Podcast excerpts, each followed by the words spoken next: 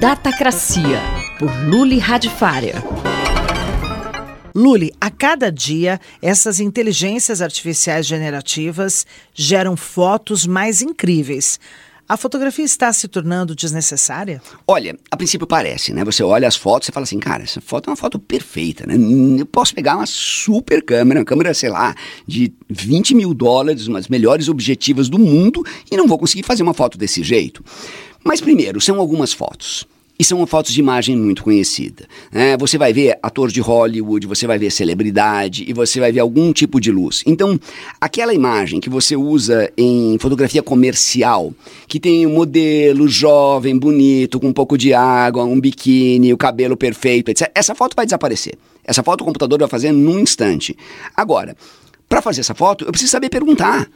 Né? O que, que adianta? Imagina você, a, a, maior, a, coisa mais frustrante que tem é você chegar numa cozinha gourmet com a geladeira completamente abastecida e você não sabe cozinhar.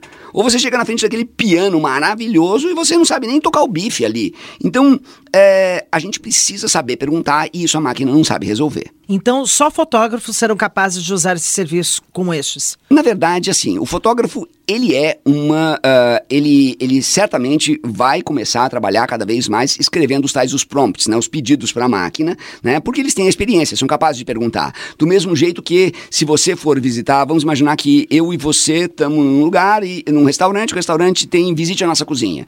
Você entende, você sabe cozinhar, eu não. Quer dizer, se eu entrar e olhar a cozinha, eu só vou olhar a cozinha e vou dizer assim, olha, tá limpa né? E você vai olhar a cozinha e vai dizer, cara, essa faca aqui, você usa, quer dizer, você sabe fazer pergunta melhor, né? É, esse produto na verdade, esses produtos de inteligência artificial, eles são muito bons para uma coisa que eu chamo de trabalho intelectual braçal. Intelectual braçal? É, então, pois é, né? Na verdade, é, é porque não tinha um nome melhor para dizer isso, né? Mas é, é, aquele trabalho que é intelectual. Ele não é braçal, eu não estou assentando tijolo. Mas ele é simples, é cotidiano. Então, de novo, eu preciso de um modelo jovem, surfista, numa praia, no pôr do sol, segurando uma prancha, é, com a bermuda florida.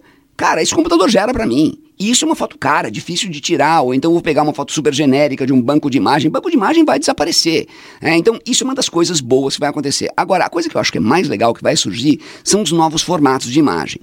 Novos formatos? Novos formatos. É, a ideia é assim, cara, é, eu preciso saber perguntar, sim. Né? Se eu não sei tocar o piano, vai sair alguma coisa dali que não é exatamente música. Agora, é, a música eletrônica, o rap é, e vários outros formatos de música surgiram daquilo que antigamente a gente achava que era ruído.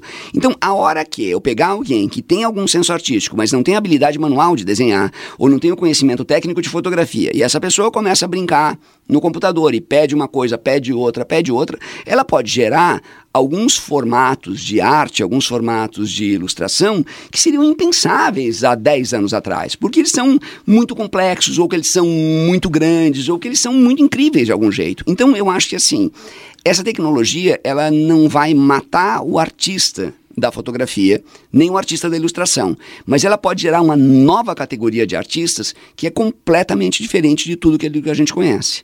Eu sou Sandra Capomatto, você ouviu Luli Radfarer. Datacracia, por Luli Radifária.